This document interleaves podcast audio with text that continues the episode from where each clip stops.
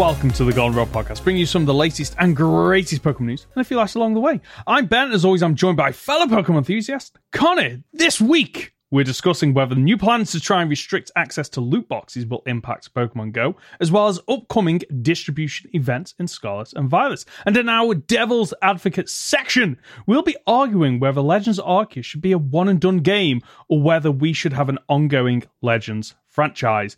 As always, you can jump to a topic using the timestamps in the description below, which I believe we're on YouTube last week, right? They were definitely sent to me. So if they weren't there, that's my fault. This guy. Yeah, I can take none of the blame. So if anyone, no one's commented on it on they YouTube, definitely did. So, they did they? Did. Oh, I missed that. Oh, okay. In the last week? Yeah. I got called out for it. I feel really bad. Oh, this guy. I tell you what, for punishment for that, Connor, you can do the Pokemon guessing game next week. Oh, that's fair enough. Yeah, that's that. I mean, that helps me out. I don't think it helps out the audience. But, you'll have to remind me though, because it always gets to the day of, and it's like, you did the thing, right? Nope. No. Well, I hope you're going to enjoy the three Pokemon that I've chosen, because what's been quite nice about it actually is that typically when we were watching the anime, I'd always select Pokemon from the anime. But I have had those shackles lifted off me. I can choose whatever three Pokemon I want. So I hope that I have chosen three that you just don't know anything about or know very little about. And therefore, I can, get 3 out of 3. I say I can get 3 out of 3. You can get 0 out of 3 this week. Yeah, that's the one. So hopefully you've picked no ghost types or anything this week. No, I haven't picked ghost types. Oh. Why would you? Oh, because. Oh, yeah. Okay, right. I know why. I don't know if people know why. Can we tell people why? Yeah, we spoke about it. It was a research project. I've read pretty much every ghost type entry. Okay, right. Well, I almost picked Rotom, so now I'm glad that I didn't. Let's move on to the first piece of very light news. We have some distribution events coming up in Scarlet and Violet in the next couple of weeks. Very limited on details at the moment because, well, as of recording this, they have yet to happen, and we haven't really had any information come out about it. So we've got Shiny Grimmsnarl coming up through a limited time code. The code is going to be distributed through a special Pokemon World Championships website. You'll be able to start looking for the code on July the 28th. Obviously, once that has been found, it will be shared on every social media platform in existence, so you won't need to worry about missing out or even finding the code, I'd imagine.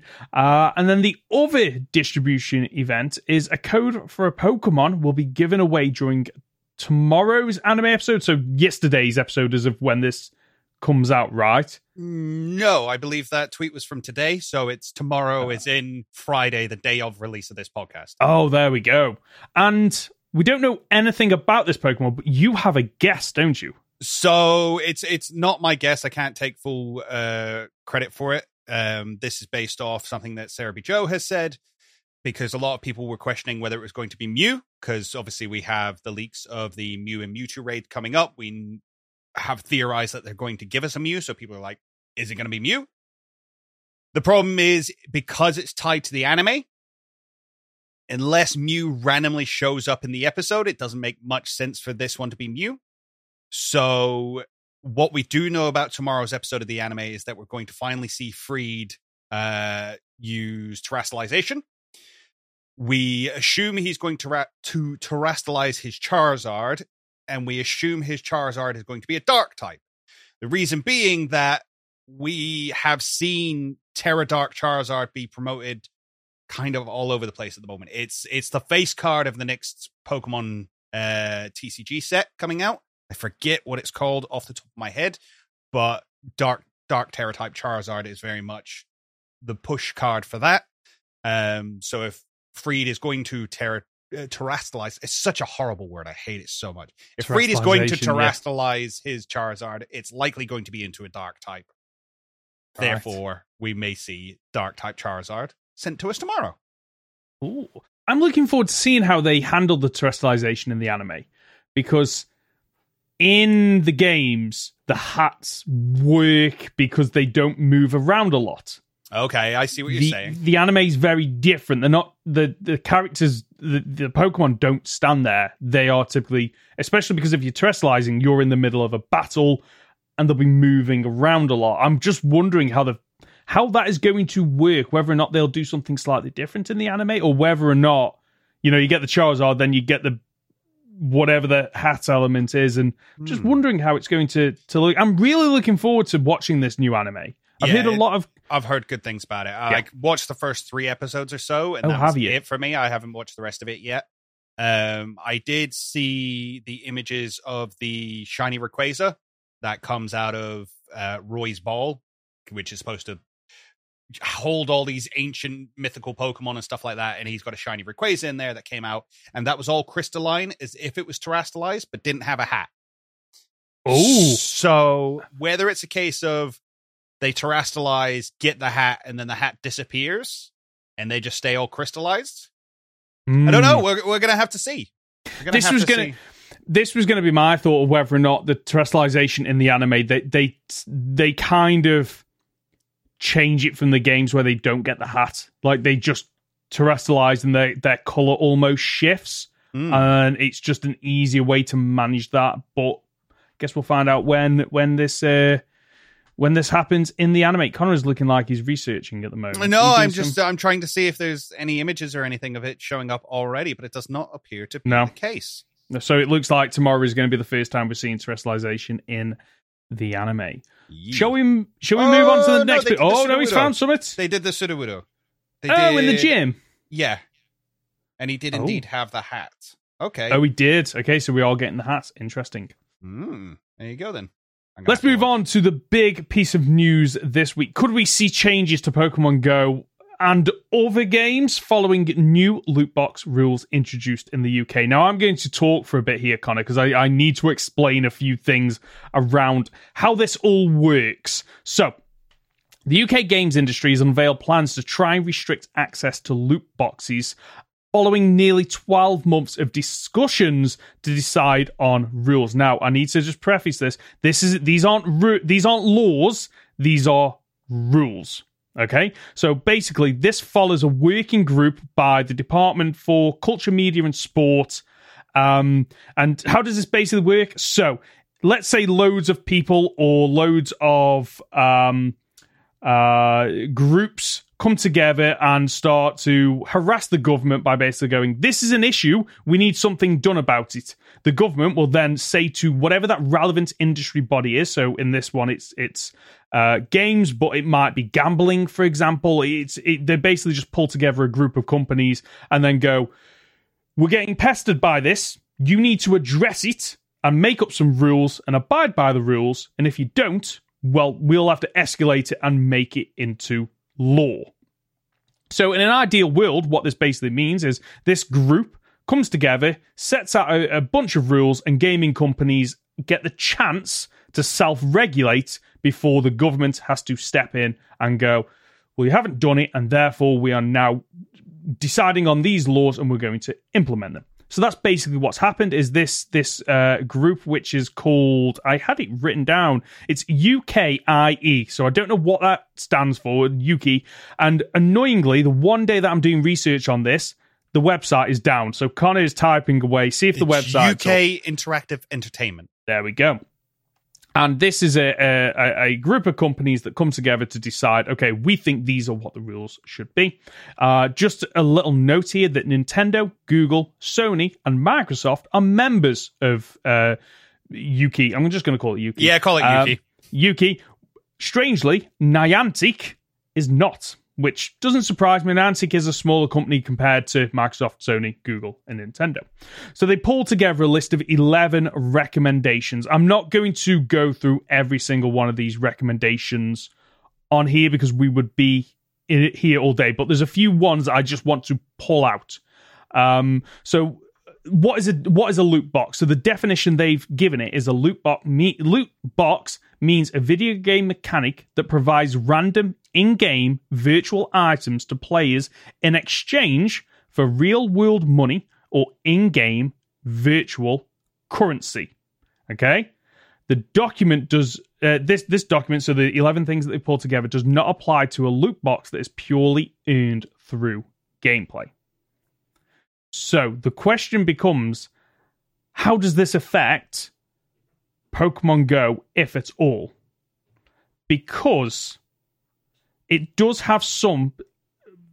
It does have some loot box mechanics, but they are hidden. It's not like other games where it's like, oh, this is... It's pretty obvious that it's a loot box. So what it is in this game is the egg incubators, because you don't know what is in the egg. And how do you get the egg incubators? You either get it via in-game currency or by spending money. So technically, that is how it applies to Pokemon Go. And you could even stretch that even further by saying, well, what about the shiny odds as well? Or do we have to now start saying what the shiny odds are?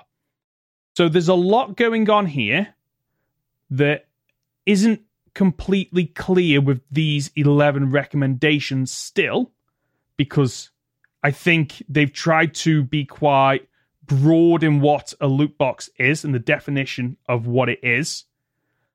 And ultimately, I think what is going to happen is what we're probably going to see is a load of companies just look at this and go, yeah, we're not budging, we're not doing anything on it. And the only reason I'm saying that is that the Netherlands and Belgium have implemented similar rules in 2018, and nothing has really happened to Niantic and Pokemon Go over there. It hasn't changed the game in any way. But I know that it has changed other games. I just can't remember what they are off the top of my head. So I guess my question to you, Connor, is do you think this is going to change anything? So I just want to clarify first and foremost, you're just talking about shiny odds. Why would that matter? It's not so much the shiny odds of random Pokemon. It's more raid events. It's raid events that you have to pay for. So If you're paying to get into a raid event, then we want to know the shiny odds. To me... So, clarification of where I'm coming from on this one. My first job was in an arcade. That's where I worked for 2-3 years, and I had to be versed in gambling laws. I had to know them. That was part of my job. And what I learned there and then was a case of what separates things from under 18s and over 18s is how much money you can win.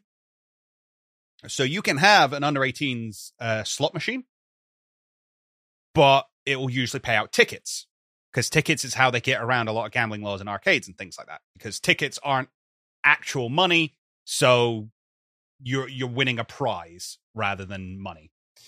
That's why the most you'll ever see is those 10p machines. So the 10p pusher machines, that's kind of as high as you're allowed to go without it being over 18. Once you start paying out more money, it becomes over 18. So that's why they've kind of got away with it up till now, because there's no fixed value on any of these items. Now, there is a whole black market when it comes to a lot of loot box stuff. We've all heard, but you know how like you can win stuff in boxes and then sell it on Steam and things like that? Yeah. So there is actual value to these things outside of just what it means to me. But as far as gambling is concerned, they kind of are just prizes. So they skirt that line. I don't want loot boxes to be an 18 plus thing. I'm not a fan of them as a game mechanic, as a money making system. I think they're quite predatory, much in the same way as I think gambling is predatory anyway. But if it's going to have to be a thing, and it is, because it makes loads of money and nobody's going to allow us to take it away now because it's too ingrained, we need to regulate it. And the easiest way to regulate it is what they're suggesting here, which is, I want to know the odds. Yeah. Because if you walk into any arcade, any casino, on that machine, whatever machine you decide to play, on that machine somewhere must state the minimum odds. Not the odds that it's set to, but the minimum odds. And an independent body will go around and will check casinos and will check arcades and will open up the machine and check the box that regulates it and say, no, your odds are set too low, or like you're not reaching your minimums. Whether it's a case of it pays out 20% of the time, it pays out 2% of the time, it must say somewhere on that machine the minimum payout. so that you know what you're doing. So you know if I put £100 into this, 2% of the time I will get payback. That has to be available. And I don't think that's too much to ask for loot boxes. You know, especially considering that it's not a skill game. It's not like, again, I used to have to argue this point a lot working in arcade. People were like, oh, this is cheating, this is this. And I've explained crane games to you before as well, haven't I? Mm. The fact that it's gambling to a point and then it's a skill game. Yeah. There's no skill element in this. It's just a case of you get what you're given. So I don't think, and the thing is, people already go out of their way to break down the odds. I've seen it in, I'd actually argue this should be in TCG as well. People will Agreed. Break down what the pull rates are for certain cards. Well, I remember that for Sword and Shield because I was trying to find out the rate of the gold cards. Mm-hmm. And then you would have people on Reddit literally pooling. Okay, I've gone out and I've bought 20 packs. I've gone out and bought one of the big boxes. I've gone out. Let's collate all that data together to give us a rough estimation on what the odds are, which is as accurate as you can probably get outside of a company actually coming out with the factual, these are the rates, which I'm with you, they should tell you. Yeah, and I think they should, because there will be people, I mean, we all wanted Charizard back in the day. We all wanted our shiny Charizard. If we knew that the chances of getting one were 1 in 964 or whatever the case may be, that doesn't mean people won't go looking for them. But it might mean that my parents turned around and went, no. Yeah. No, I'm not spending money on it looking for that. It's not happening. Because people just don't understand. And this is the other thing that this new regulation wants to bring in, is make it far easier for people to, not keep it to over 18s, but make it so that if you're under 18, you must have the permission of someone who is over 18 in order to purchase. Which is already something that started to be implemented across lots of these games anyway, but they're like, no, this needs to be front and center. It needs to be the first thing they come across. Are you 18 years old? No, go get someone who is. Because it's real money. And yeah. I'm sorry, but kids are stupid. Yeah. They are. And I'm not even going to just throw it out to kids. You know, I'm going to roll back the stupid part when I say this, but you know, there are other people who suffer from gambling. There are people who are sort of neurodivergent and things like that who just don't quite understand the ramifications of what they're doing.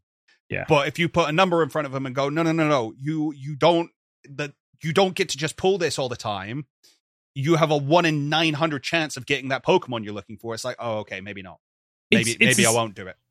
It's funny that you say that, actually, because my daughter's the exact same, and I remember when she was younger. So, and I can't believe I'm talking about this on a Pokemon podcast, but have you ever heard of LOL dolls? Yes. Yeah. So for those of you who don't know, it's basically a doll with several accessories, and you don't know which doll you are getting until you've already opened it, at which point it's too late. So, which is all well and good when you buy them that first doll, and there's like 18... to choose from. Well, I say to choose from. There's 18 that you can potentially get, and you get that first one, and it's like, well, it's fine because you are getting a new one no matter what. But then the second time you get it, suddenly there's a 1 in 18 chance that you're getting the exact same doll, and you have, for all intents and purposes, blown £10 because the kid isn't going to want to play with a duplicate. They're going to want something new and something shiny. And then, obviously, the higher up you get, the more likely you are going to be getting something that has a decreased value. And the reason I'm bringing this point up is that, yeah, children are stupid, but a lot of the time... It's said with love. But a lot of the time, it's because they don't understand. If you try to explain maths to a child, you're just going to glaze over, and they're not going to understand. Oh, well, this costs £10. Oh, you've got a 1 in 18 chance of getting the same one. They won't understand it. And this is why we've got this. We've arrived at this issue of loot boxes of... You know, Mum, Dad, can I just have £10 for Xbox? Can I get £10, £15 Xbox gift card this month? And, you know, every month you've got those parents, oh, yeah, okay, keeps them on the Xbox, keeps them out of trouble. But if you told those parents, oh, yeah, they're basically gambling that away, and some of that money, they are getting things that they've already got that they don't need, that they don't use, I can guarantee a lot more parents would be taking notice of this. Yeah. I think that the reason it slipped under the radar for so long is because so many parents are just out of the loop on it. They don't fully understand it because the methods behind loot boxes have been so obtuse and hidden away. And there's a reason why all these loot boxes do the same thing of, you know, it's the thing slams down, it's all glowing, it blows open, it's like you hear some angelic music and glowing going on. There's a reason why, because it gives you that hit of, this is amazing, this is shiny, this is new. I'm pretty sure if they weren't like that, you'd still get people gambling with them, but they'd be a lot less intrusive, and I think people wouldn't care about them as much.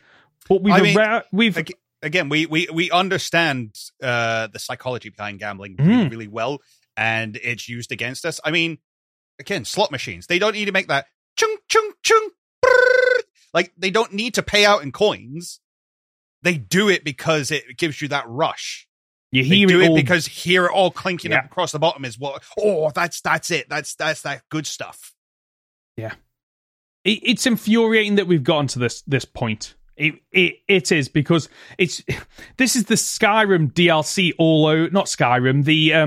Elder Scrolls DLC all over again, where someone implements something in the gaming landscape and then all the companies look at it and go, we can make a shed load of money off this. And it's exactly the same with loot boxes, and it's gone to the point where they've had so long to self-regulate, and now somebody needs to step in to go, listen, you've pushed it too far.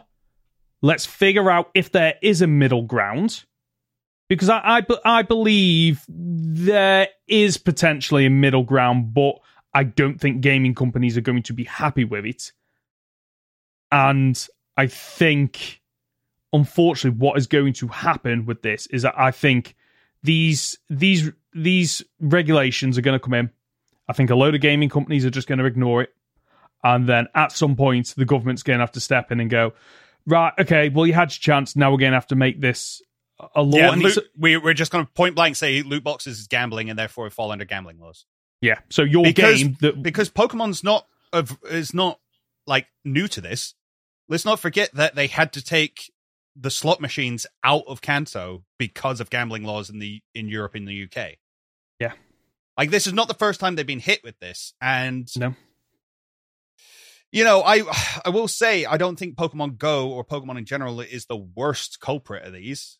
Agreed. No, I completely agree. EA are infinitely worse in many, many ways. Well, you only have to look at, funnily enough, it came up on my newsfeed this week about when someone posted on Reddit about they bought Battlefront 2 and then they couldn't play as Darth Vader because they had to basically either invest a shed load of hours or some money to get into the loot box, and then the comment by EA responding to it became the most downvoted comment on Reddit in history because of the way they tried to, as you do, corporate speak. Oh, we believe people should be rewarded for putting time into the game. And it's like, no, what you're trying to do is make people go, I'm not spending 800 hours doing this. I'm just going to spend £10.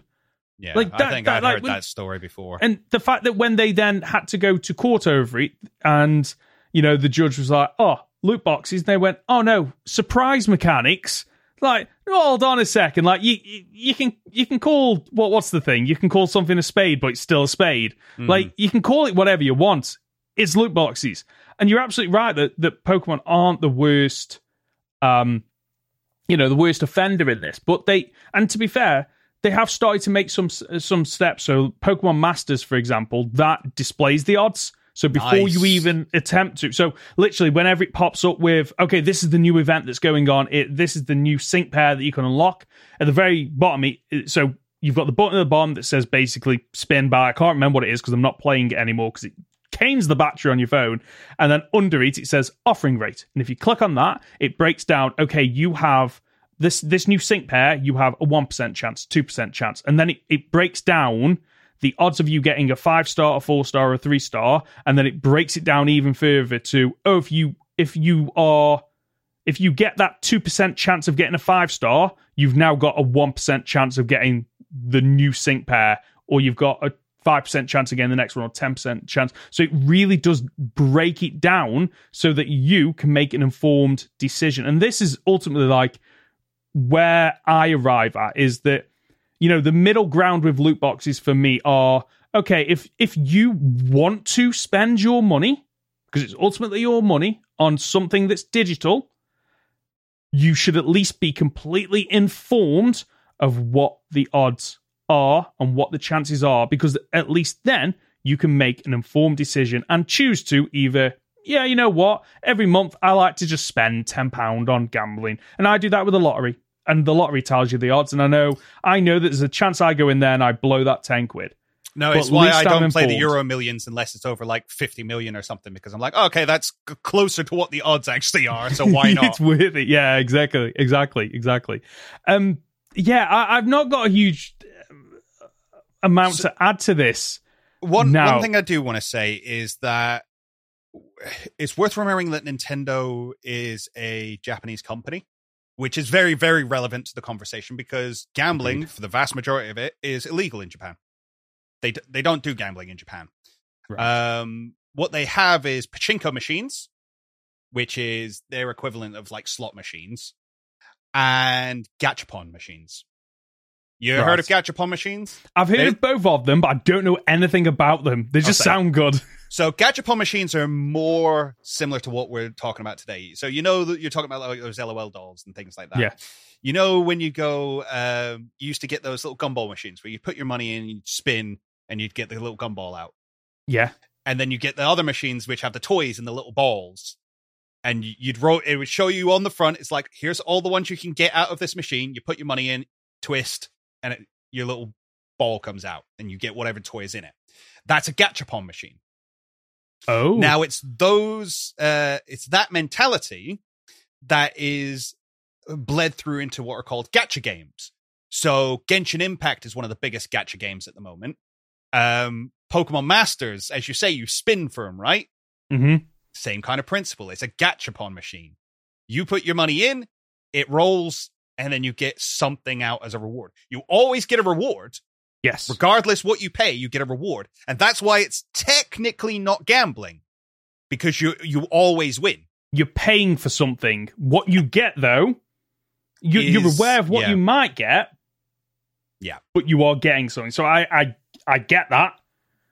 So that's the difference between gachapon machines and gambling.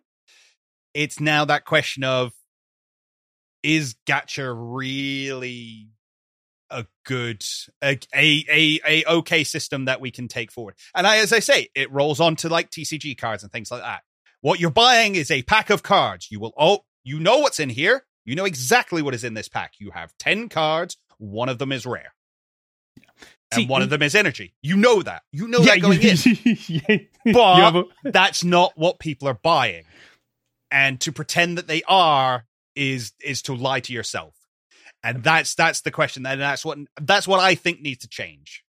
Yeah, and I'm always of the mindset that I'm a little bit more forgiving with the TCG game, mainly because you get something physical at the end of that. Mm-hmm.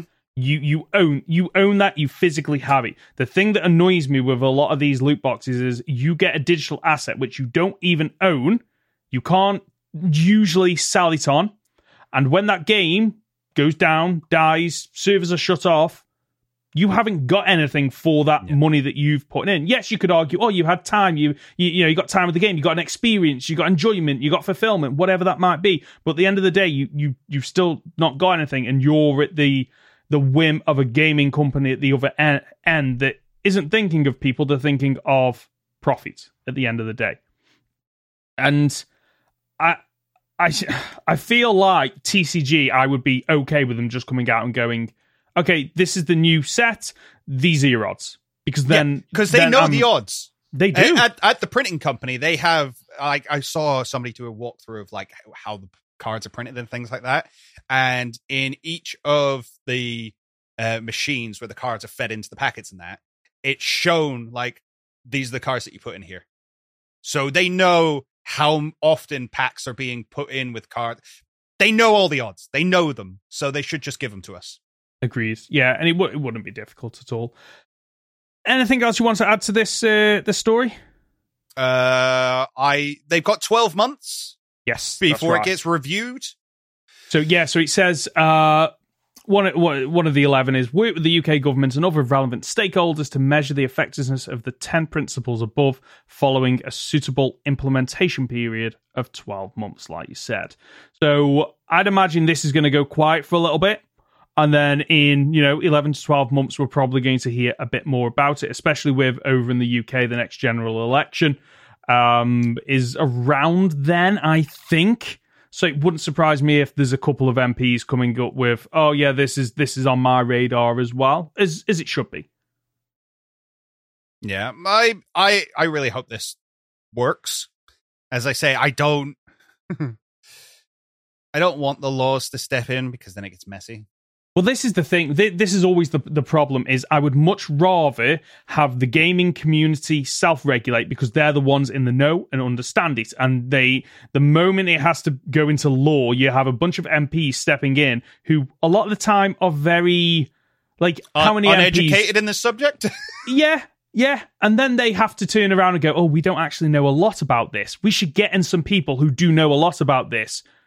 And then all of a sudden you get people from EA stepping in, lobbying, going, well, Mr. MP, let me tell you about all this. And suddenly the law that is implemented is actually worse than what the self-regulation would have been, because you've given the culprits, the worst people to get involved to have their say, you've given them a platform to have their say. So I personally think you just self-regulate, and then hopefully benefits everybody, but Of course companies want it to benefit them more. So we'll see. More so than the consumer. Yeah, exactly. But let's see what happens in the future.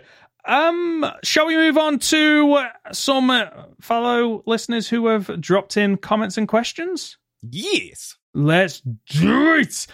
So Tony has written in, as always on YouTube, with a question. After watching the new Kraven the Hunter trailer and seeing that he gets animal-like abilities and senses from a lion bite, what Pokemon would you want to bite you to obtain their abilities to make you a mutated superhuman? Do you have an answer for this? Because I think I might need a minute. That's fine. I've got a couple that I wouldn't mind. So the obvious, I'm gonna go with the obvious one here, but this wouldn't be the one I choose. But Ditto's the obvious one, isn't it? Just the ability to shapeshift, the ability to be Mystique from X-Men, and just, okay, I'm gonna change my appearance and all the shenanigans you can get up with that. And then I've gone with a few that are a little bit more left field. Okay, so I love the idea of Galarian Articuno, the ability that I can fly and I can have psychic abilities. Isn't that every kid's dream, and probably every adult's dream, to be quite honest with you? And then the one that I've kind of taken left field, and anyone listening to this regularly might think that I've got a bit of a hard-on for Smeagol, because I'm bringing Smeagol up again. I don't know what it is. I like Smeagol, okay? Smeagol's mint. Connor's over there dying at the moment. That's the least PG thing you've ever said on this channel. It probably is, but I'd imagine most people that listen aren't children. I hope they're not. So the reason I'm picking Smeagol, Smeagol has the sketch ability, okay? And the way I kind of see that working in my head is, if I had the ability to sketch anything, I could basically see someone doing it and then be able to do it just as well. So I could look at an Olympic runner, and suddenly I've got the perfect technique. I could look at an amazing artist, and suddenly I know how to paint and draw. I could look at someone solving the most difficult math equation in existence, and suddenly I have this high-quality level of math skill. So that's probably my answer. Okay. My first one would be basically any psychic Pokemon, because my go-to superpower, whenever anybody asks, oh, if you could have one superpower, what would it be? The answer is always telekinesis. Because if you've seen Chronicle, you know telekinesis is the right answer. Because you can fly, you can move stuff, you can do whatever you want. If you've got telekinesis, you're sorted. Little bit left field. I don't know how easy it would be to track one down, but getting bitten by a Suicune would be really cool. Gaining the ability to purify water. Think how much good you could do for the world if you could purify water. Okay, yeah. We no longer need to keep setting up wells in Africa. Let's just go over there and just sort it. I'll just walk across here and it'll be good. Plus, you can walk on water, and then people will think you're Jesus reincarnated, and they'll just throw money at you because the Catholic Church just got so much money to spare. And we like money. And we like money. Money, you can do lots of stuff with money. It's a difficult question. I've not thought hard enough about it, I don't think. It's got to be a Pokemon that would bite you, though. That's so weird that he gets bitten by a lion. I've not seen the. Have you not seen this trailer? There's literally, he gets bitten at the same time that a drop of blood goes into it, and then, you know, comic book magical shenanigans happens, and suddenly people get powers. I think Pikachu. I'd get bitten by Pikachu, and then I could just have the cuteness of Pikachu and just the lovability. Okay, you've already got that. No, thank you. I like the thought, but we all know that I am not as charismatic as Pikachu is, and I think my life would be sorted if I could just be that charismatic. Okay. I think there's some the big question. I see. I've come into this and gone and listed off some Pokemon, but I completely forgot that you have to get bitten by it. Uh-huh. Like a psychic, you just choose a psychic Pokemon that isn't that. Like Smoochum probably doesn't have teeth, right? I mean, I don't think I want Smoochum anywhere near me, let alone biting me. But then you get ice powers as well. You could get bitten by like a Delphox. Yeah, Abra, because then you get teleport as well. Mm-hmm. That's the psychic Pokemon you want to get. You want biting you because then you get teleport, and I'd imagine Abra hasn't really got sharp teeth either. No, and if it is, it's quite sleepy anyway, so it'll just like, you know, just a gentle nom nom nom. Or like an Esper. Esper's little small thing, and it could probably bite you, and you wouldn't be that bothered by it. No, you wouldn't. Whereas Galarian Articuno, I've probably chosen a really bad Pokemon there. Because if that thing bites you, it's killing you. Yeah, the Galarian bit. Like, I love the fact that the Kanto birds are all kind of, oh, we're kind of cute, yay! And then the Galarian ones are just straight machinations of death, basically. I don't want one of them biting me. I'm pretty sure that Galarian Articuno is specifically malevolent as well. Really? Yeah, no, it's just evil. Oh, right, okay, I probably don't want that biting me then. It just go, okay, if you could just bite me, just chomps me head off in one. I'm gone. So yeah, they're our answers. Should we move on to the next question? Sure. So, this comes courtesy of King Nido. With all the talk of Pokemon Black sequels and remakes coming out in the future, what would you rather? Legends, Grey, or / Kyurem, Black and White 3, or something else? So I just want to preface this that I don't know about you, Connor, but I've seen none of the leaks, the rumors going on, mainly because I just want to kind of avoid that for now. So but I do know there's been talk of it. The little, very, very little bit that I've seen is that people are saying there is something coming in the second part of the DLC that will hint towards or tie in with a Black and White tie-in. Interesting. What that is, we don't know. That's all the information I have on it. Okay. And for all we know, it literally could just be Reshiram and I always forget the other one. Zygarde? No, that's completely Zekrom. I knew it began with a Z, that's why I went to that. For all we know, it could just be paradox forms of them. For all we know, that's all it could be. Again, from what I've heard, it's a character. It's a character that has a tie-in. Ooh. But one of the new characters, which is why it doesn't make sense for it to be a remake if a new character is going to have a tie-in. So it's either a new character is the descendant of something we're going to see in a Legends game, or they're a character that we're also going to see in a sequel game. Okay. I think what I quite like about this question is, and we discussed it before we started this, the Black and White generation is so interesting because it opens itself up so much to a remake, an ancient prequel in terms of Legends, or a sequel. Mm-hmm. There's a lot of places they could go with Black and White, mainly because it's already got that. They've already laid the foundation without even knowing they were laying the foundation of there is an ancient dragon that was split in two because the two brothers had two methodologies of how they were going to approach it. It was truth versus ideals. That's it. So there is so much possibility there, but the question is what would you let's say you can only get one of the three of these, Connor. You can get a remake, a Legends game, or Black and White 3. Which one do you want? Okay, I know 100% I don't want a remake. And there's one very good reason why I don't want a remake. It's because Black and White stand as the pinnacle of 2D Pokemon. The sprite work is on point. The gameplay is on point. Granted, it's a little bit slow, but I think it's phenomenal. I think the games are phenomenal. And I think they should stay as that. I think they should stay as a case of like, no, we did Black and White 1 and 2.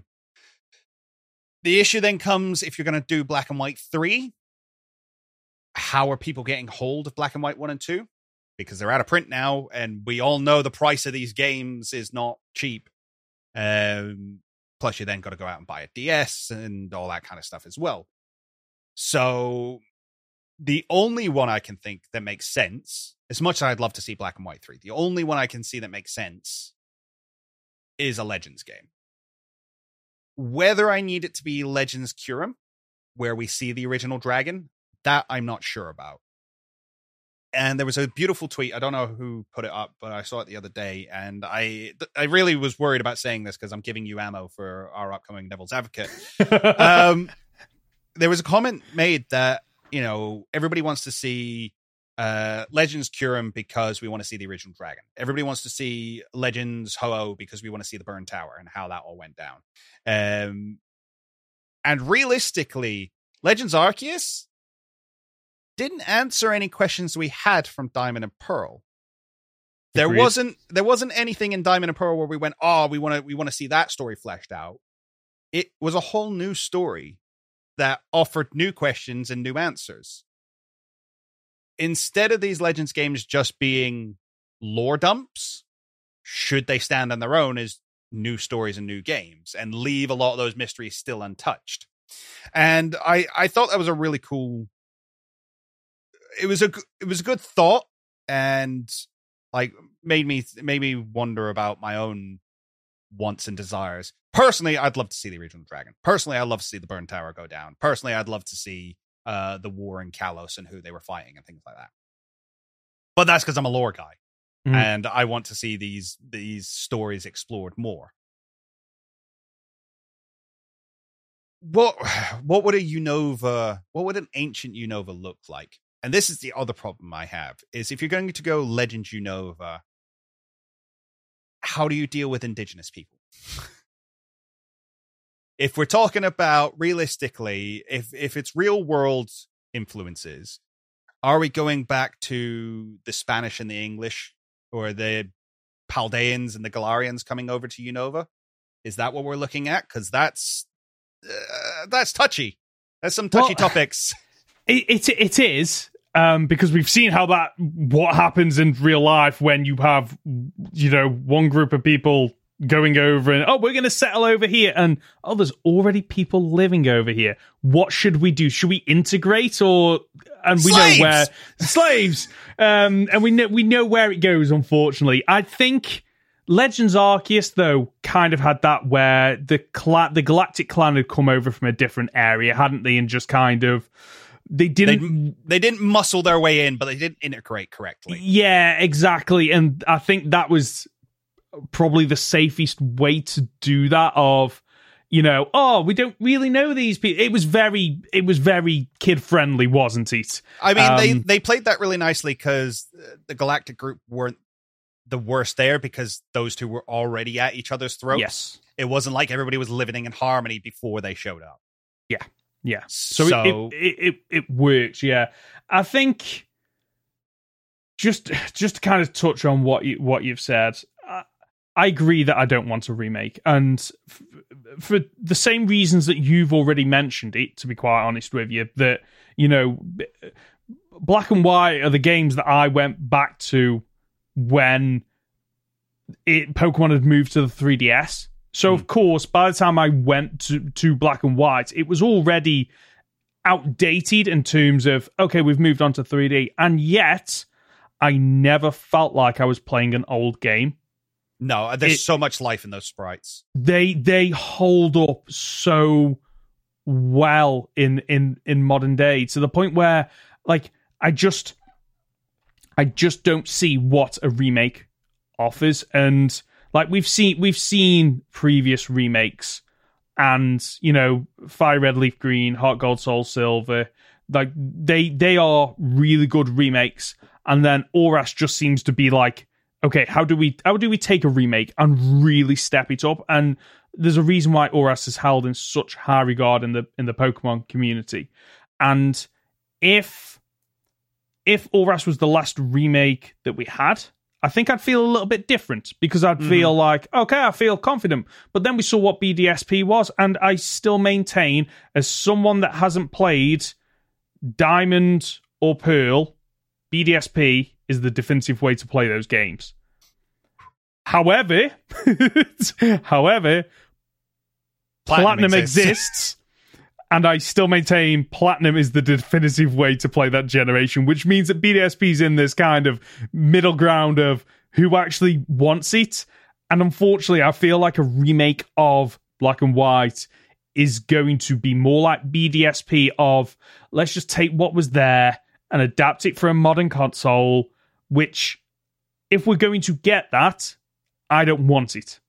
I would much rather have either a prequel or a sequel. Now, I have played Black and White 2, but I've not played it through to completion.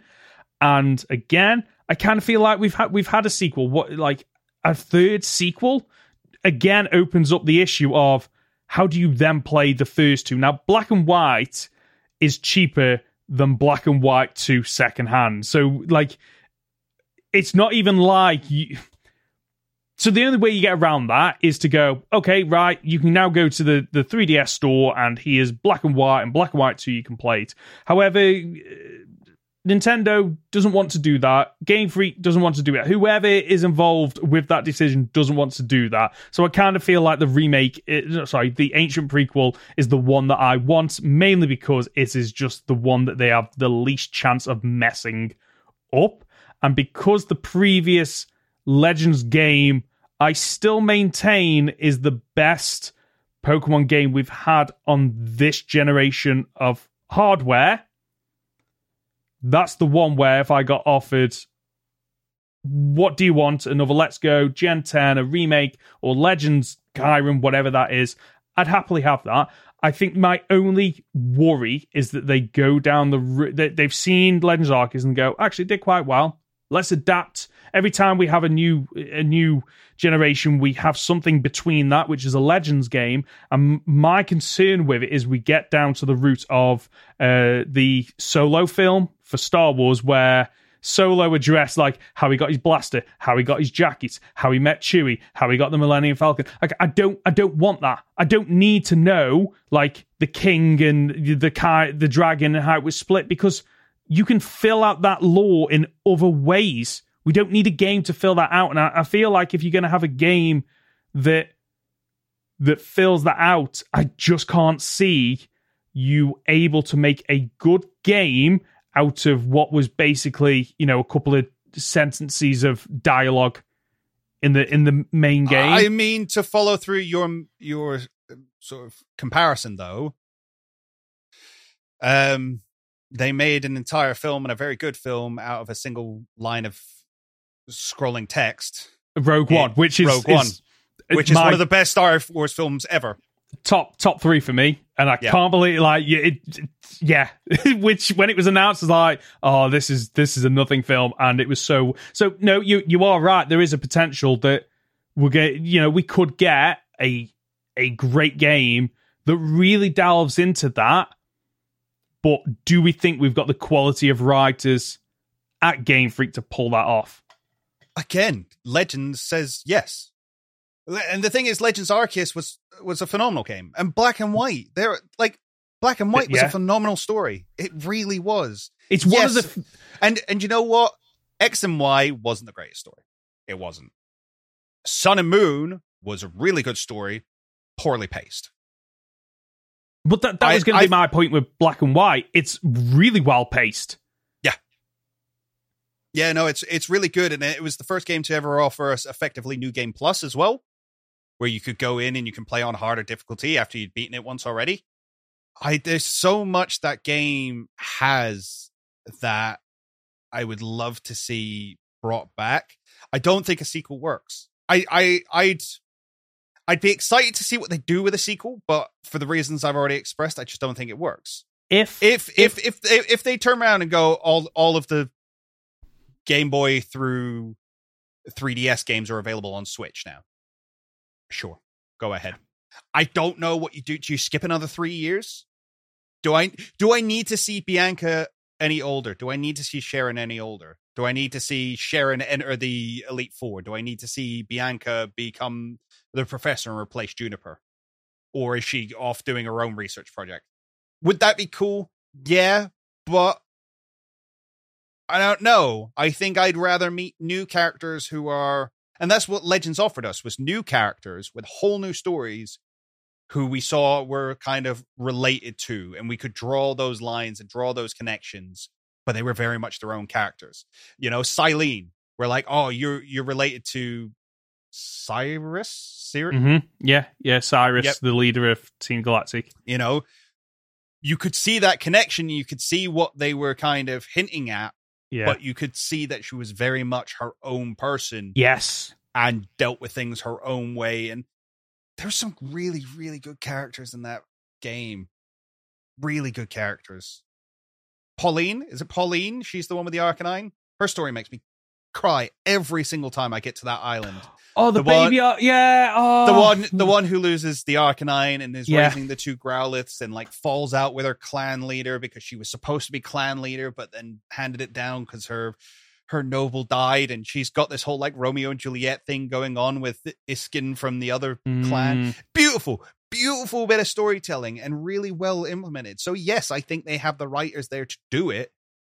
I just don't know if I need to see a sequel. Like, if it was any other mainline game and they were going, there's a possibility of a two, I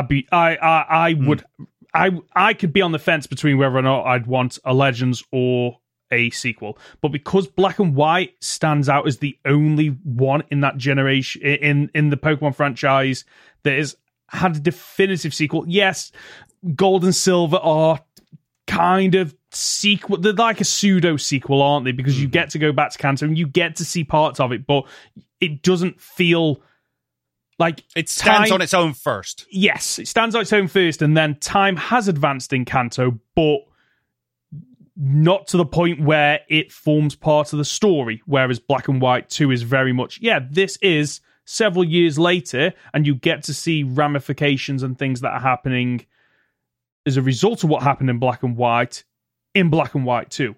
But personally, I think that, you know, they did the sequel, and now they need to try something new. And I feel like out of the three, the one that I think would get the most praise, the best reception, and probably the most sales is a Legends game. Yeah. And again, you take it, I don't know when you said it. As I say, you can go back really far and talk about Paldeia and Galar coming over to Unova and address that. Or you do it during sort of the royal periods of the kings and the kings splitting up. Or I don't know. Maybe go for, as I say, something a completely different story. Give us something we weren't expecting. Yeah. Does it need to be Kyurem? What else is going on in there? What else is going on in Unova? Unova's got so many legendary Pokemon. Let's not forget the Swords of Justice. You've got the Swords of Justice. Let's not forget that we've just had what's the new weather trio? Amorous? The one that's in the pink one, the fairy, isn't he? The genies. Yeah, the genie. Yeah. The genie trio got a new one. That was in Legends. So that would be interesting to see, like, when does that come over? What happens there? There's so much going on in Gen 5. Wait, I would. Was Darkrai and Luna? I don't know if they're Gen 4 or Gen 5. I always think Darkrai is Gen 4. And the Cresselia is Gen... Cresselia is... I'm pretty sure Cresselia is Gen 5 because that's you get it off the bridge. But yeah. Cresselia... Yeah, no, it is. It's Generation 5. Right. What, Darkrai as well? Oh, is it? Hang on. 2 seconds. I need to double check. I can't see this. Giratina and Darkrai being in the same generation. No, it's Generation 4. Generation 4 is Darkrai. Okay. Oh, okay. But I'm fairly sure that Cresselia's... Oh, of course it is, because we got it in Legends and in BDSP.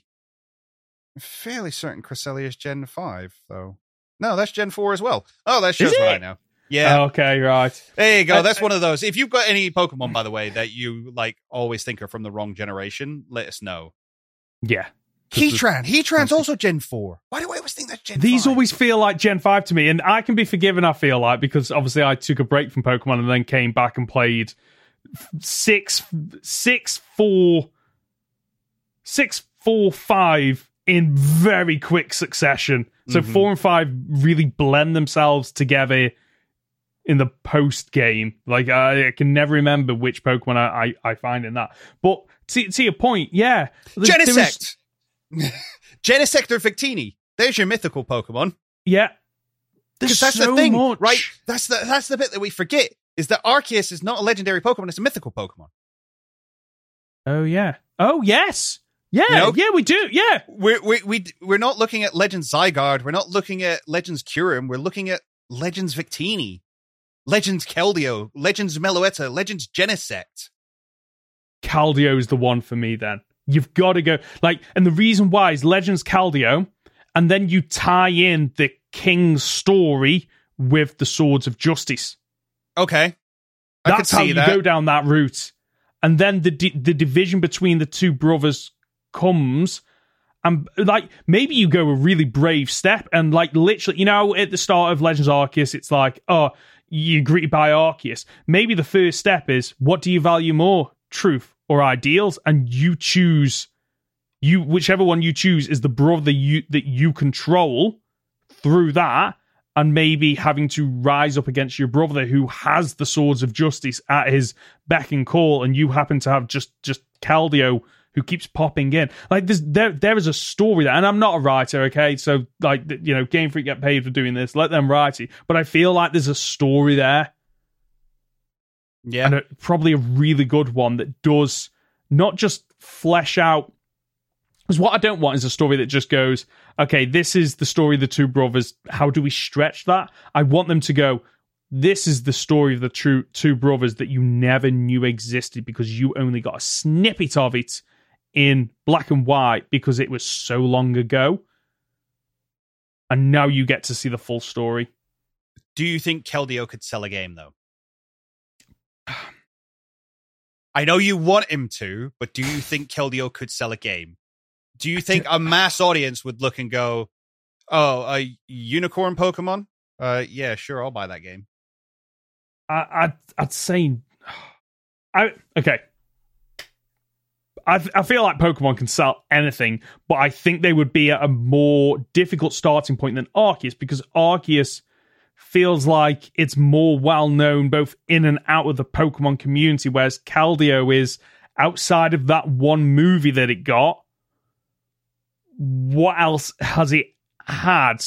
So I feel like they would need to lead up to it, but, like, let's be honest, like, Legends Arceus just, it rolls off the tongue more so than Legends Keldeo. I almost forgot the Pokemon then. That's what he says about it. Like, it just doesn't roll off the tongue.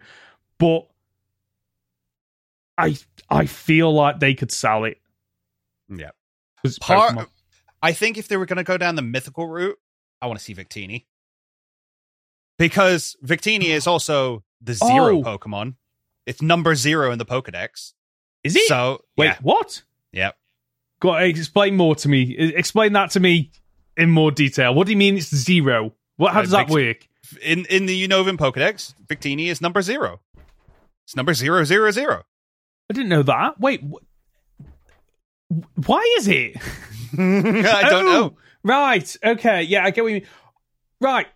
That's how you incorporate Victini into, because Victini is the victory Pokemon. Whoever has that wins. So that's how you do it. Your brother has Victini, and you're in an uphill fight of he's never lost a battle. He's never lost because he's got this damn Victini. So how do you do it? Swords of Justice. Okay, I see you. That's how you potentially do it.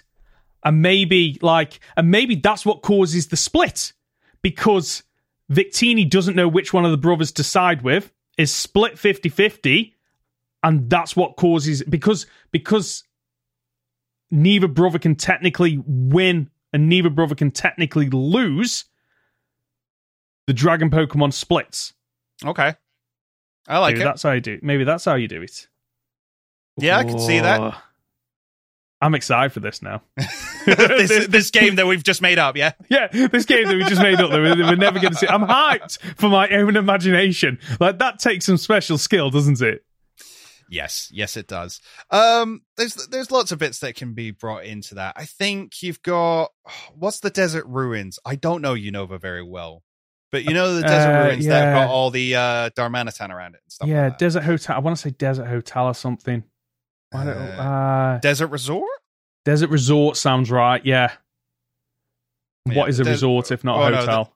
There's the Desert Resort, which leads on to Relic Castle. There you go. That's it. Relic Castle with Volcarona and stuff inside it, which we always thought was a legendary Pokemon, but wasn't. You know, Relic Castle, you fill that out the same way you did Spear Pillar. Spear Pillar became the Temple Lucino.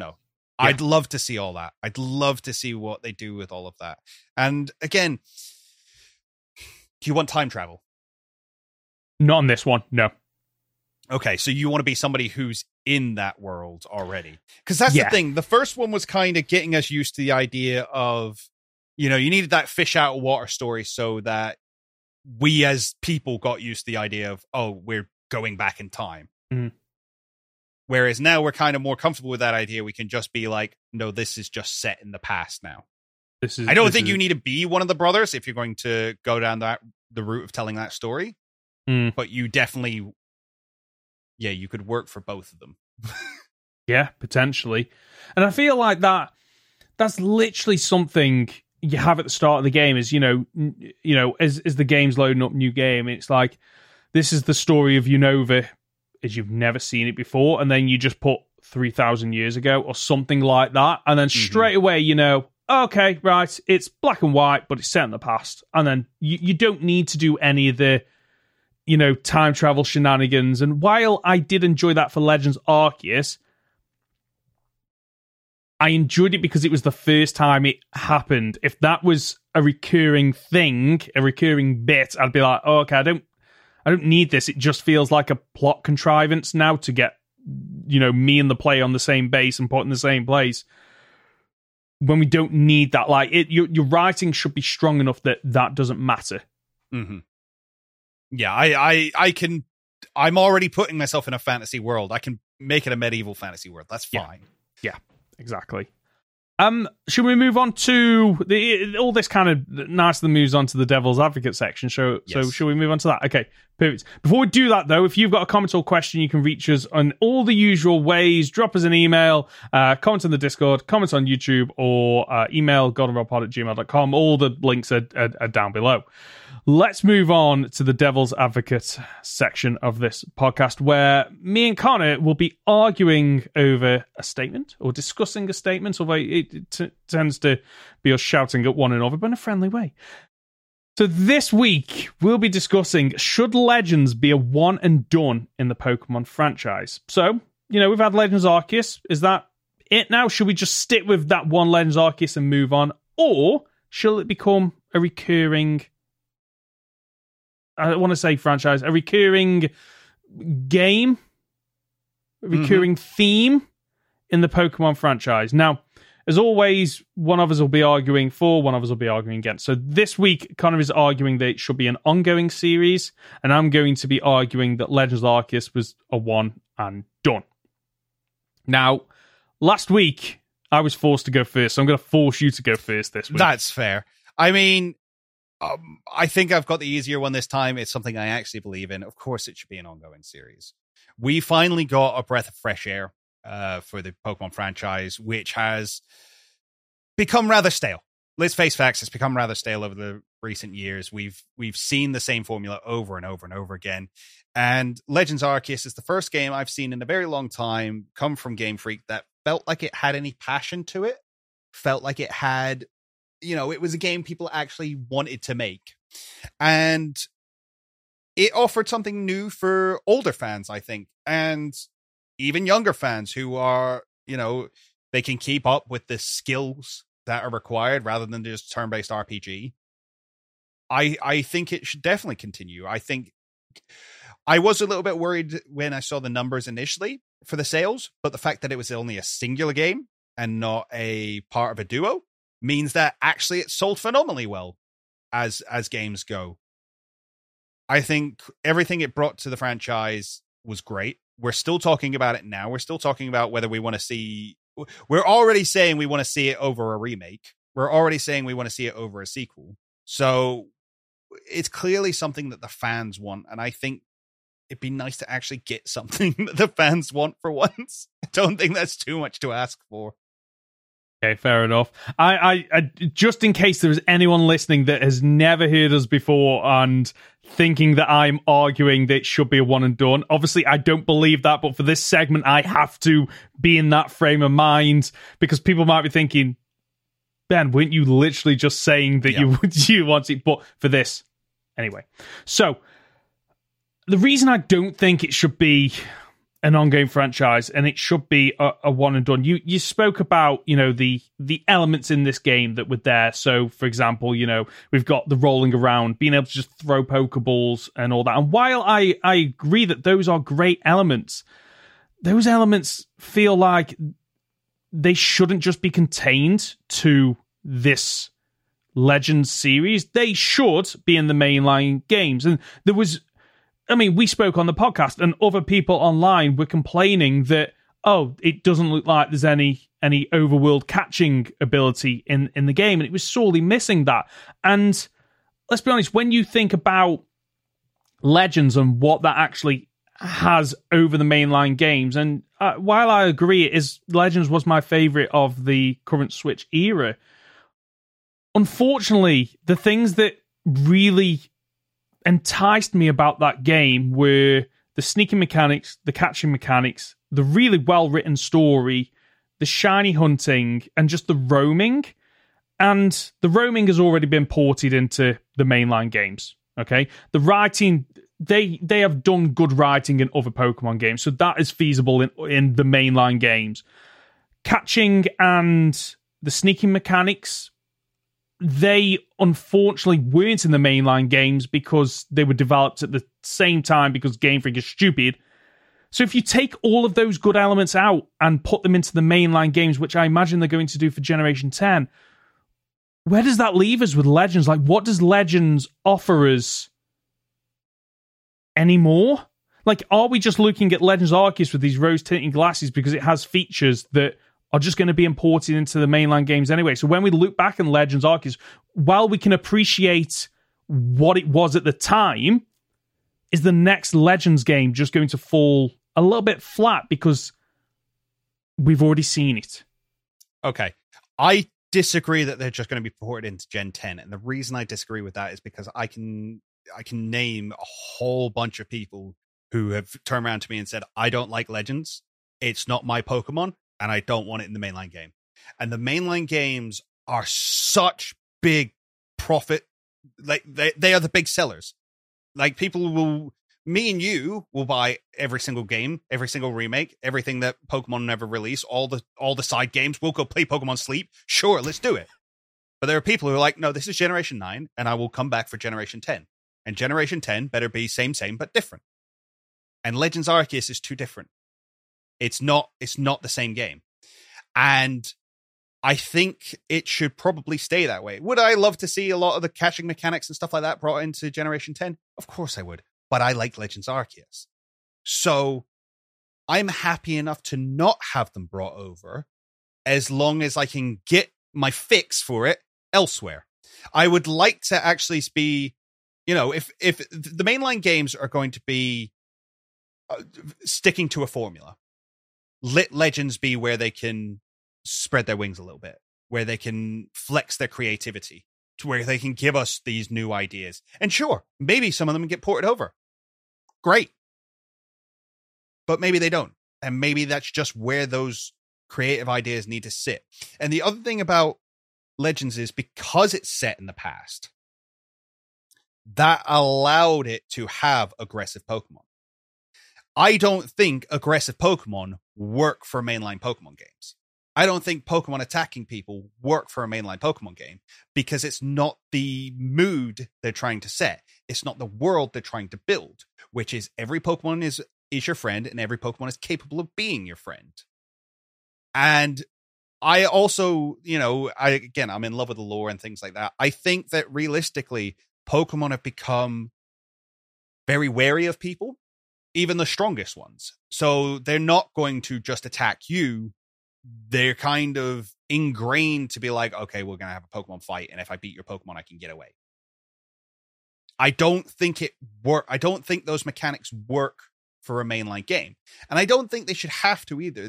You know, it's the same as when Zelda came out, when the new Zelda game came out, when Breath of the Wild came out, and everybody's like, this is great. This is amazing. But you had a bunch of Zelda fans going, yeah, it's a really good game. It's not Zelda though. And I kind of like to see Zelda, and we got a Breath of the Wild sequel, but I can guarantee that at some point we're just going to get a Zelda game that's more like classic Zelda because people want different things. And I think that's why Legends, you know, they put a subtitle on it, or they put a main title on it. It already implies that they wanted this to be something more than it was. Do you remember years and years and years ago we had X-Men Origins Wolverine? Oh yeah. They were going to do a franchise of that. They had loads of them planned. They had X-Men Origins like Magneto, yeah, things like that. And we'd have loved to seen it. We didn't get it because it didn't do very well. Legends did really well. Okay, you've clearly got the idea there. You know what you want to do with it. Let's execute. Let's go forward with it. Okay. Which I think brings me on to my next point of what they tried to do too much in Pokemon games. So okay, around the same time we had three games. We got I might mess up the order here, but I'm pretty sure we got Legends Arceus, BDSP, and then so there was 3 months, I believe, between them, and then there was about 6 to 7 months between BDSP and other way around. We got BDSP, and then 3 months later we got Legends Arceus, and then like 9 months. 9 months later we got Scarlet and Violet. Gen 9, yeah. Yes. So they were doing too much. There was too much going on, which is why they had then had to get in an external company to do BDSP. And yes, it did sell. It did sell well, but it didn't do Generation 8 or 9 numbers. Okay, and I can't fact check this. Connor's looking, which might make me think I might be wrong, but let's just go with it. No, for it didn't. But I will say again, it was only a singular game, not part of a duo. Yes. However, the company's going to look at that and they're going to go, you took your gamble. You wanted to put in this love and this passion into this side project. And unfortunately, while we can appreciate it did well, it didn't do well enough. And I think that if we continue with Legends Arceus, what it's going to be is a case of, oh, you can do that, but you don't get as much development time. There's a drop in quality. And I worry that if it was an ongoing series, the next one would be a lot more of the same because they wouldn't be able to invest as much time into it because the heads above are looking at it going, you're not going to get as much out of it as you think. And the problem is then we get the next Legends game, Legends whatever it is, and it ruins the reputation of what came before because, yeah, I can just see the reviews coming in now of, yeah, it's good, but it just doesn't do enough to push it forward. And Pokemon's always been that. It never does enough to push it forward. And Legends Arceus it's just another Pokemon game that might not get pushed far enough forward.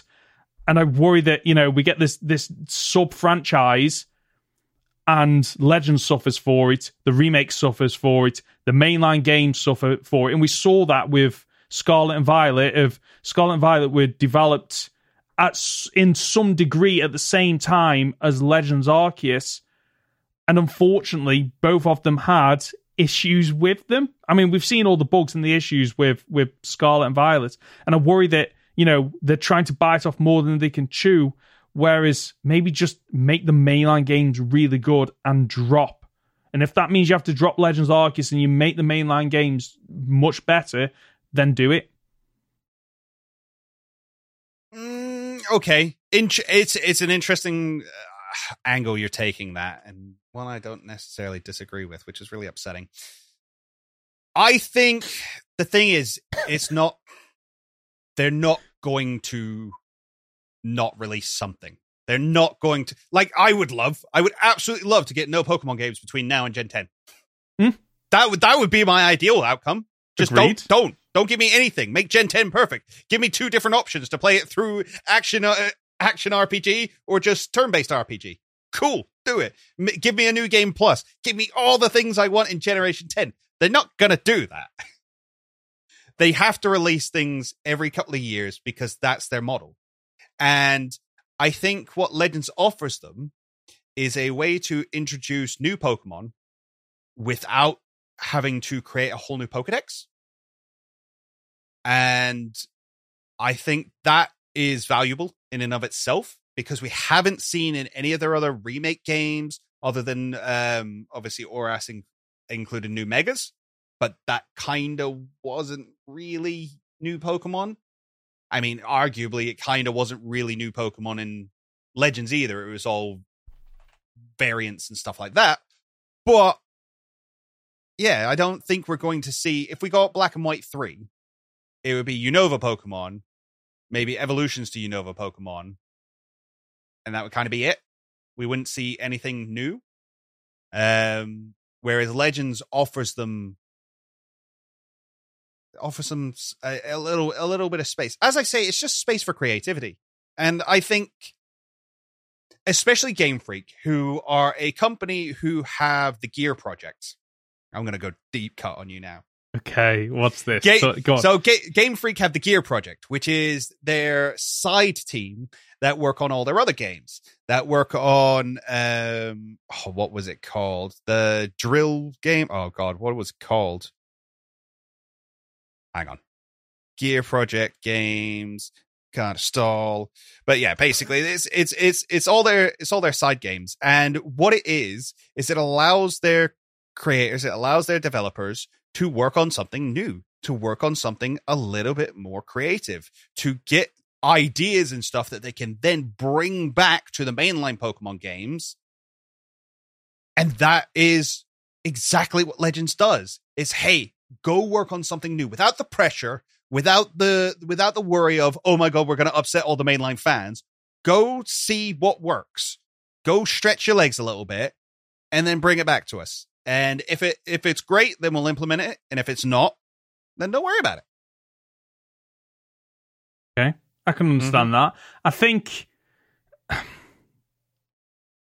unfortunately that while yes, I do agree that having a space to be able to Giga-wrecker, that was the word I was looking for. What, that's sorry? One of the games, Giga-wrecker. So while I agree that, you know, any and this just isn't gaming companies, this is anyone in life, just, you know, you need that space where you can experiment, you can develop, you can change and grow, like you have that safe haven where you can do something without the risks, or there's mitigated risks. Unfortunately, I don't think there's enough they can bring to Legends Arceus that hasn't already been done by so many other companies out there. Like, we already talk about Pokemon being, you know, we've spoken in the past about, you know, Pokemon as a JRPG should be the one pushing all these boundaries of what it means to be a role-playing game. And it falls so far behind the fact that when things get implemented, it's like, oh, this is amazing that they've implemented this. but it's been in other games for so long. And isn't that just what's going to happen with Legends? Is that even if they're going out and they are experimenting, developing and finding new things, they're just going to bring in features that are already there, like sneaking around through grass. Okay, it's been done in loads of other games. You know, overworld bosses, which are basically what the alphas are. It's been done. I mean, granted, the catchy mechanics is something unique to Pokemon, so it hasn't really been done elsewhere, but now it has been done. So how do you improve? How do you build on that? And I just don't think that, unfortunately, the people at Game Freak have the... I just don't think they can push it any further than they already have. Like, what we're going to get is tiny little increments, which is what we get in the mainline games. And people complain about it because it's always one step forward, two steps back. And unfortunately, that is what's going to happen to Legends. And I think, unfortunately, while we've spoken about, you know, the great thing about Legends of, okay, Legends allows you to explore the past and delve into these stories. So, for example, you know, what we were discussing about earlier of, you know, the burnt tower or the dragon and how it got split into two. While they might be good stories, like, what impact do they have? They don't change the future. They don't change gold and silver. They don't change black and white.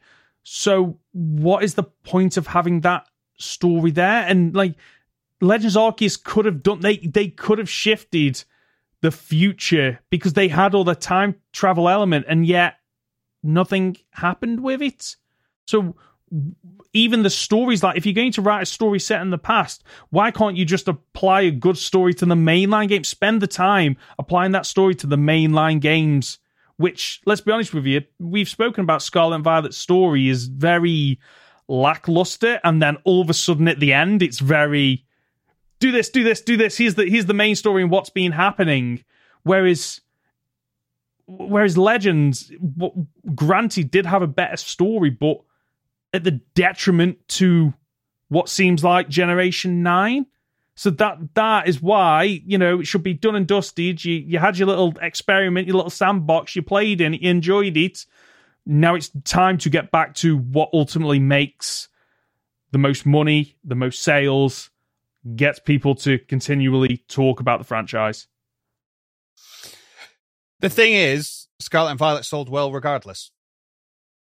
So I don't think Generation 9 not being buggy, having a better story, having better mechanics would have made that much of a difference. So actually, I think having a game that at least some of the fans can go, no, this was fun, actually. And the thing is, as well, that Legends is giving us that I think we're overlooking, is it was just a good single-player experience. And it was built as that. And it was built as that alone. You know, we've said before that the mainline games have to cater to too many audiences. They're trying to do too much stuff. Legends allows it to strip down and just be like, no, this is just a story-focused game that you play on your own. You can catch every Pokemon, and it's just a fun time. Why won't you let us have a fun time, Ben? Let me have more. Let me have more of a fun time. Just to wrap this up, okay? It's not me that will not let you have a fun time. It's Game Freak, and the reason why is that reportedly Legends Arceus, as of so far, has sold 13.91 million copies. Let's Go Pikachu and Eevee has sold 14.5 million copies. So Let's Go has sold more. Hang on. Let's Go Pikachu and Eevee sold 14 million. Legends Arceus alone sold 13 million. Yeah. But it still sold less. It's a single game. But the point I'm making, I guess, is that how long have we been going? We're getting Let's Go Johto. We're getting Let's Go Johto. Yeah, but here's the thing, right? There have been lots of people saying we're getting Let's Go Johto. How many people have been asking for it? Or how many people actually wanted it, and how many people just thought they were going to see a pattern? Okay? It's the same as, you know, how many people are actually asking for a black and white remake now that we've seen BDSP? They're not. We were asking for BDSP after Oras, We were asking for Oras after Heart Gold Soul Silver. We were asking for Heart Gold Soul Silver after Fire Red Leaf Green. They were all good games. As soon as we get one that we're like, eh, even just lukewarm on it, like let's go. Even that people were like, it's not for me. Game's actually all right. I actually think the game's really well made and has a lot to offer the franchise, but it's not for me. And I'm not asking for another one. Will we get one? I don't know. Maybe. I wouldn't be mad if they brought another one out, but I wouldn't also go out and buy it. Whereas I am chomping at the bit for another Legends game. And I know I'm not alone. Mm. But there might be people out there that, okay, yeah, I bought it, but that's not for me. I know that there are people... Oh, there are! There are some people that just refuse to play Legends Arceus because there was very little battling in the game. Like, there are people out there, there's a subset of people that play the Pokemon games because they enjoy the battle aspect of trying to beat all the trainers, and unfortunately Legends Arceus didn't have a lot of that, which, to be fair, I think that's to its credit rather than its detriment. But there are people, so I feel like because we've only had one, there's a risk element there of, if we do a sequel, not a sequel, but another Legends, does it perform as well? Does it do better because we've built on what came before? But unfortunately, companies have to figure out the risks, and there is a risk that maybe it doesn't sell as well. And granted, yes, Let's Go has been out for longer, and granted, it did have two versions of it, which is the Pokemon thing. But there's a very real risk that they look at Legends Arceus and go, it's an unknown risk, and we saw the issues that arose out of that, of BDSP having a lukewarm reception and Scarlet and Violet having issues. Do we want to continue trying to hedge our bets, suffering more, and therefore people do finally start to get Pokemon fatigue and go, yeah, I feel like it's declining quality from here on in, therefore I'm going to skip out. And the issue is that, you know, for example, in movies, like if a movie is, let's say you've got a couple of good movies in a row and then you get a bad movie, the bad movie typically doesn't perform badly. It's the ones that come after that one, because suddenly people go, well, the last one wasn't very good, so why would I invest time or money in this next one? Let's see the reviews come in. And I feel like we might get that with, okay, Scarlet and Violet didn't do great, BDSP didn't do great.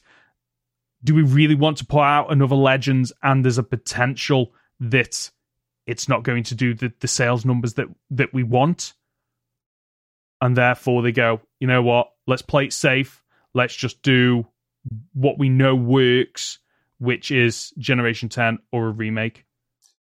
As much as they are a company and as much as they would need to make money, I will always argue that there are people behind companies and game developers, much as anyone else in the creative industry, are artists, and artists want to make something great. And one thing we've not maybe taken into consideration here is we've talked about the fans, but there's reviewers out there as well. And if you look at the Metacritic scores, BDSP, eh. Scarlet and Violet, eh. Legends Arceus, oh yeah. It's one of the highest reviewed games they've done in recent years. People liked it. And that alone should be enough for them to go, all right, let's give it another shot. Fantastic closing argument. Thank you. That's very good. That's very good. I honestly feel like they would be absolute fools not to do another one. It ticked so many boxes that they should do enough. By the way, I finished my side of the devil's advocate because like I don't know where else I could take that argument. So you made a better argument than I expected. Well done. Thank you. Yeah, I was like, well, how am I going to argue this one? But I am kind of glad that I managed to at least put up a fight, which I'm quite happy about. But let us know who you think won, by the way. Yes, as always, let us know. The Legends Arceus game was the breath of fresh air that I needed from Pokemon, and I haven't replayed it yet, mainly because, like, following that there was BDSP, then there was Pokemon Scarlet and Violet on top of, you know, personal YouTube stuff and the podcast, and I I know I'm going to go back to Legends Arceus because it is such a well put together game. And like Scarlet and Violet just feels like paint by numbers. And you're absolutely right when you said Legends Arceus felt like a passion project. Mm. Like you could tell there was love behind it. And I honestly, like, I feel like if it had just had a bit more time, it could have been up there in terms of, oh, recommend, and I've said this before, like, recommend me 5 Nintendo Switch games. Okay, you've got Mario Odyssey, you've got Breath of the Wild, Legends Arceus, you need to play that. And it feels like it should have been up there, and with a bit more time, not love, because it had the love that it needed, it had the passion that it needed, it had a good story, it had good music, it had all the right building blocks that I really do feel like another Legends would absolutely knock it out of the park, and another Legends game would either be like one of the last great games on the Nintendo Switch or one of the first great games on a Nintendo Switch Pro, sequel, whatever it is. Yeah, no, I agree. I think, again, I'm going to say it, and I said it a lot of times when Legends was coming out, they really need to be bringing in outside help. I think they need to be working with Monolith. They work next door to him. Sort it out, guys. Like, you're one of the main franchises on the Switch. You need to be pulling in all hands. There are talented people at Game Freak. There's no questioning that, but they clearly lack skills in places where other companies have it, and they should bring in companies to help with that. And I think for the longest time, it's because the Pokemon games have predominantly always been on the handhelds, which are always, this is where you get like the non-mainline games of Mario, of Zelda. You get all the games that aren't really seen as the mainline games. Pokemon obviously took a step up when they went, okay, next one's on the Switch.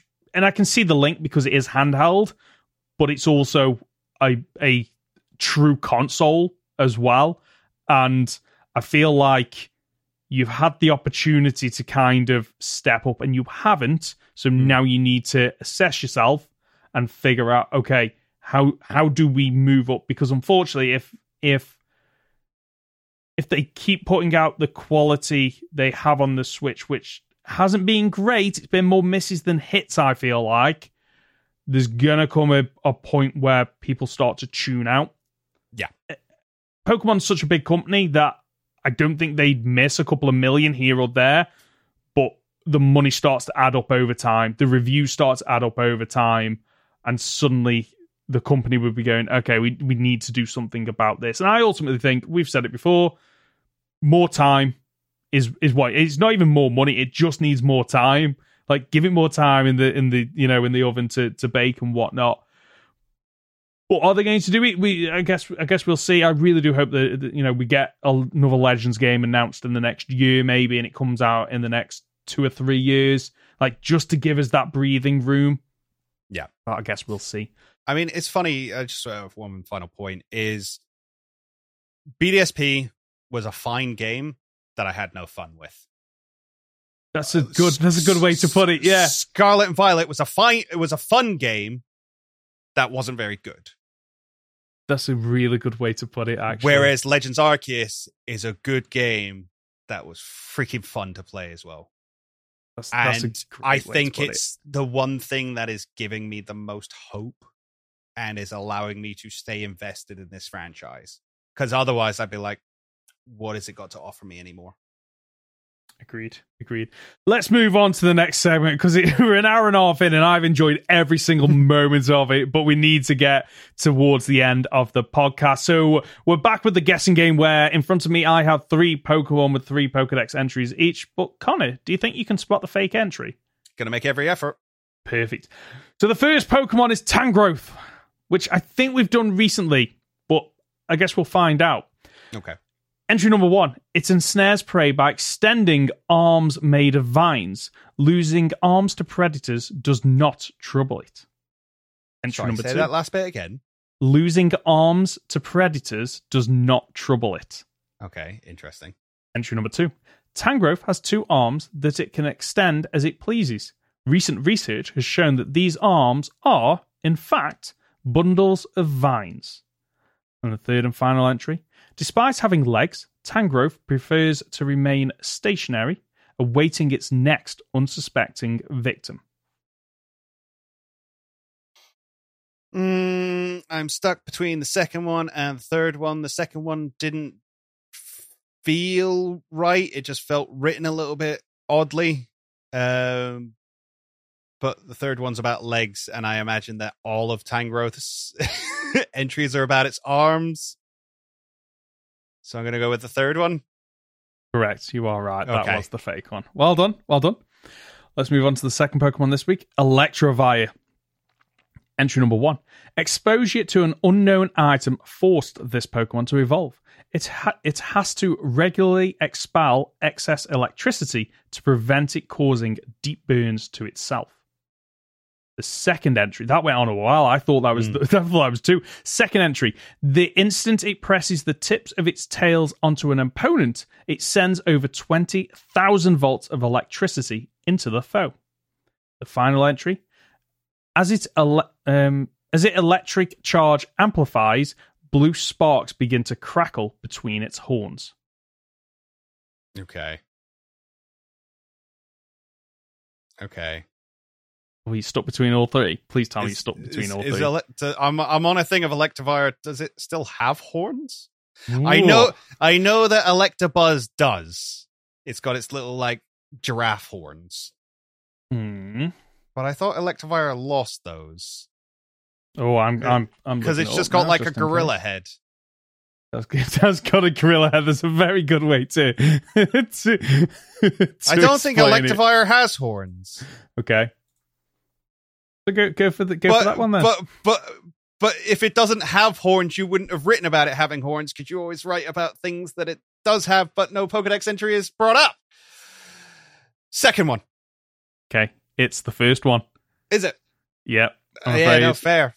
And nice it, I've just Googled it. It has like two tiny antennae on its head. Still. Does it? Okay. Yeah. Which interesting. I've never noticed them before. It's always one of those things that the feet... Oh, yeah. Because, no, it does have its giraffe horns. Okay. Yeah, it's got its little giraffe horns. So the third and final Pokemon this week is Magmortar. Entry number 1. With its twin cannons, it can launch magma blasts that reach 4,800 degrees Fahrenheit, turning its foes to ash. Entry number 2. Use of a strange item caused this Pokemon to evolve. Fireballs launched from the ends of its tube-like arms are hot enough to melt an iron pot in an instant. And the third and final entry. They dwell in volcanic craters. According to what is known, a single pair of male and female Magmortar lives in one volcano. Okay. That last one feels like a Legends Arceus entry. The second one feels like the one that you read to come up with the first for the fake one on the last one, which is why I'm going to go with the first one.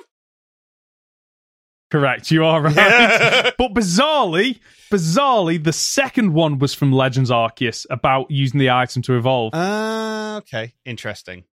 So yeah, so you got 2 out of 3 this week. Yeah. Well done. But of course, I have to try and beat you next week because you are in fact going to come up with the 3 Pokemon, right? Sure, if you remind me. I'll remind you on Wednesday, an hour before we do the podcast. Nothing like a little bit of pressure. And that's the show for this week. If you've gotten this far, you're just a top dollar, aren't you? Connor, where can we find you? You can find me on my YouTube channel at Captain Fidget or on Twitter at Cap Fidget.